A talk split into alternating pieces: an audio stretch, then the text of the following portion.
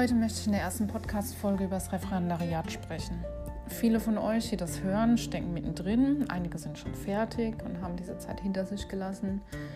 Aber in der Regel ist es so, dass eigentlich wenige lächelnd auf diese Zeit zurückblicken und die meisten sind einfach nur froh, dass sie es hinter sich gebracht und es geschafft haben.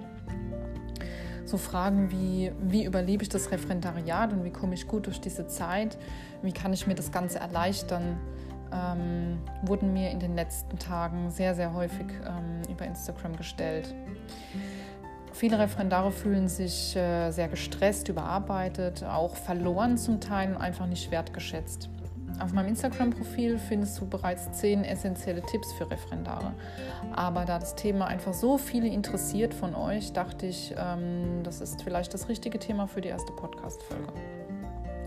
Damit ihr besser folgen könnt, äh, würde ich gerne den Podcast in drei große Teile gliedern. Zum einen, ähm, warum ist das Referendariat überhaupt so anstrengend und so fordernd? Warum empfinden das viele oder die meisten so? Dann, was sollte ich als Referendar unbedingt beachten und was sind No-Gos für Referendare? Was sollte ich auf gar keinen Fall tun? Und als dritten Punkt, was ihr euch als Referendar einfach zu Herzen nehmen solltet.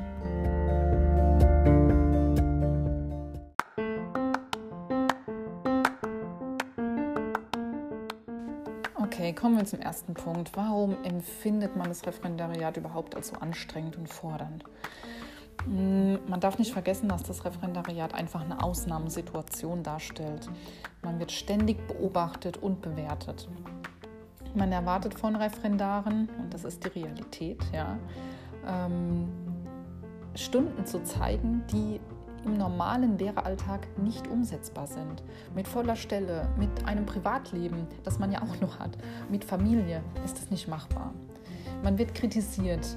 Ähm, viele hören schon vor ihrem Referendariat Sätze wie, du lernst in dieser Zeit, was es heißt, fertig gemacht zu werden oder das war die absolute Hölle. Das sind Zitate, die ich äh, geschrieben bekommen habe. Auch für mich als Lehrerin, der ein Ref schon zehn Jahre zurücklegt, hat das total erschüttert aber bei vielen angehenden Lehrern ist das leider einfach immer noch die Realität. Dann darf man auch nicht vergessen, dass der bürokratische Aufwand im Referendariat einfach deine komplette Unterrichtsplanung und vor allem die reelle Zeit, die du unterrichtest, total überschreitet. Ähm, du schreibst Entwürfe und Pläne, die du im Lehreralltag nach dem Ref nie wieder schreiben wirst. Nicht vergessen darf man eben auch ähm, den Notendruck, den man im Referendariat bekommt man, man hetzt gefühlt von UB zu UB, also zu Unterrichtsbesuchen und hangelt sich da entlang. Und der Zeitdruck, den man empfindet, einfach nicht zu schaffen, was man sich vorgenommen hat und was man einfach schaffen muss, um den nächsten Unterrichtsbesuch irgendwie wie angedacht halten zu können, der ist total enorm. Und ähm, das stresst natürlich. Ja. Viele fragen sich demnach, wieso läuft das dann überhaupt zum Ref, wenn das doch alles unrealistisch ist für das spätere Lehrerleben und wir dann Dinge tun sollen, die man danach nie wieder tun wird, ähm, die nicht mehr als Lehrkraft von mir verlangt werden. Warum also diese Zeit? Ich muss gestehen, dass ich trotzdem das Referendariat als sehr sinnvoll ansehe. Ja. Äh, man lernt in der Zeit einfach, welche Bedeutung Zeitmanagement hat. Denn hast du kein Zeitmanagement, dann wird es auch danach nicht viel leichter für dich werden. Das ist ein Fakt. Aber dazu glaube ich äh, mehr in einem anderen Podcast. Aber du findest schon Infos ähm, zu Zeitmanagement äh, und Planung in einigen meiner Stories auf Instagram. Man lernt außerdem im Referendariat, wie man Unterricht wirklich plant und was es heißt, wenn es nicht klappt wie gedacht. Wie man umplant, wie man dann darauf reagiert. Und das alles ist auch Teil einer guten Planung. Ein guter Lehrer muss das wissen und muss das können. Das ist unser Alltagsgeschäft später.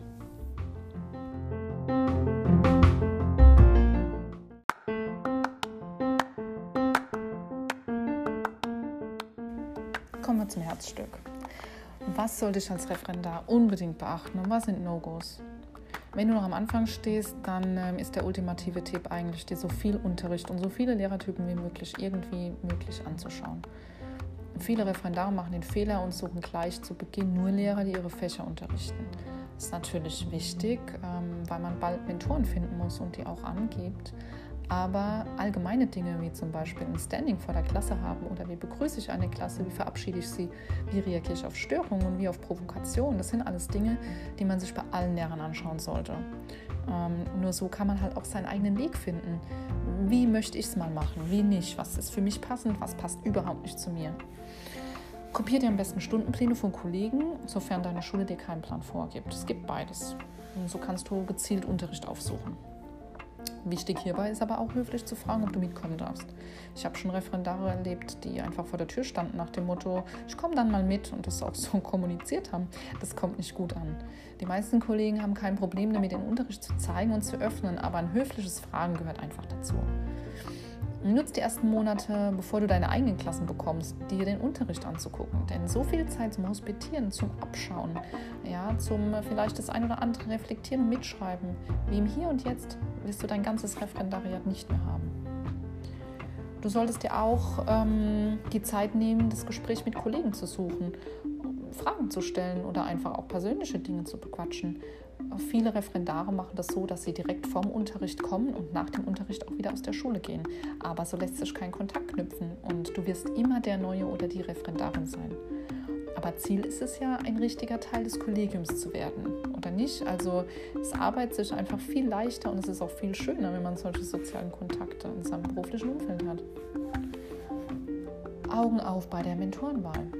Meiner Meinung nach ist es ähm, sehr, sehr wichtig ähm, für ein erfolgreiches Ref und für dein Seelenheil und nicht unabhängig davon, welchen Mentoren du dir aussuchst.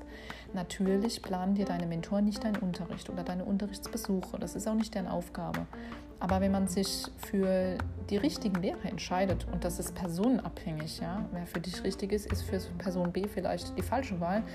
Ähm, wenn du für dich die richtigen auswählst, die dich begleiten und unterstützen, kannst du fürs Leben lernen fragt sich halt nur, wie findet man denn die für einen passenden Mentoren, die zu einem passen. Und ähm, deswegen orientierst du dich am besten an den folgenden drei Punkten.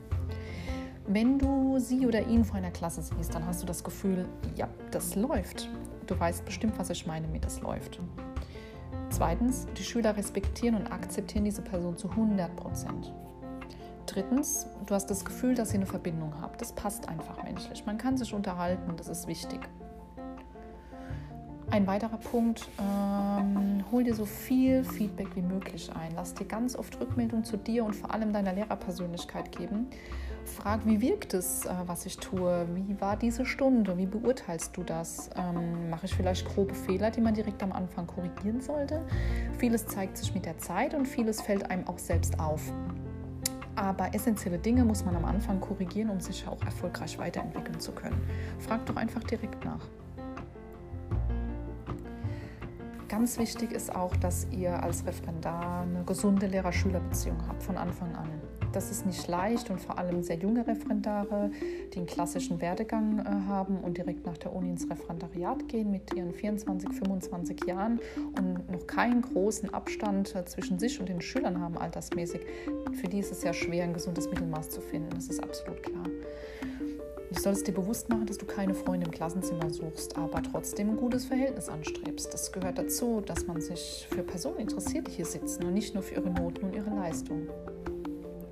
Da kannst du zum Beispiel einfache Stunden ähm, einschieben und einfach zu den Wochenenden oder zu Hobbys der Schüler und Interessen. Das Ganze schön verpackt in tollen Methoden, wirkt auch in der Sek 1 ein Wunder. Das ist kein Grundschulgedöns, wie viele immer sagen. Einfach mal fragen, hey, wie geht's dir, wie war dein Tag gestern? Kommst du zurecht mit deinen Hausaufgaben? Es zeigt Interesse und es zeigt ganz, ganz wichtig meiner Meinung nach auch Empathie. Man kann Schülerherzen so leicht gewinnen. Das sind Kleinigkeiten. Mm, aber man muss auch sagen, alle im Klassenraum müssen wissen, wer den Ton angibt. Und das bist du. Es wird nicht diskutiert und es wird nicht zurückgerudert. Mach dich nicht unglaubwürdig. Einmal was ausgesprochen, musst du es durchziehen.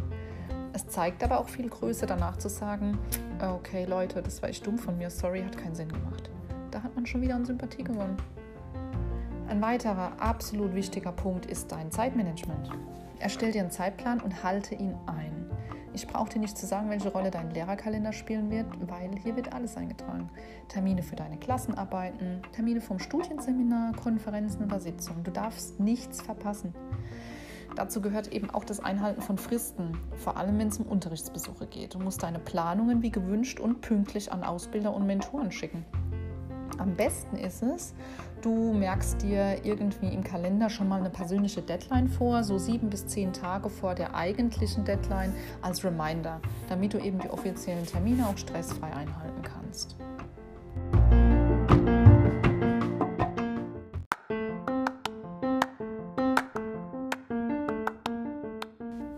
Und zum Abschluss nimm dir bitte folgende Dinge zu Herzen.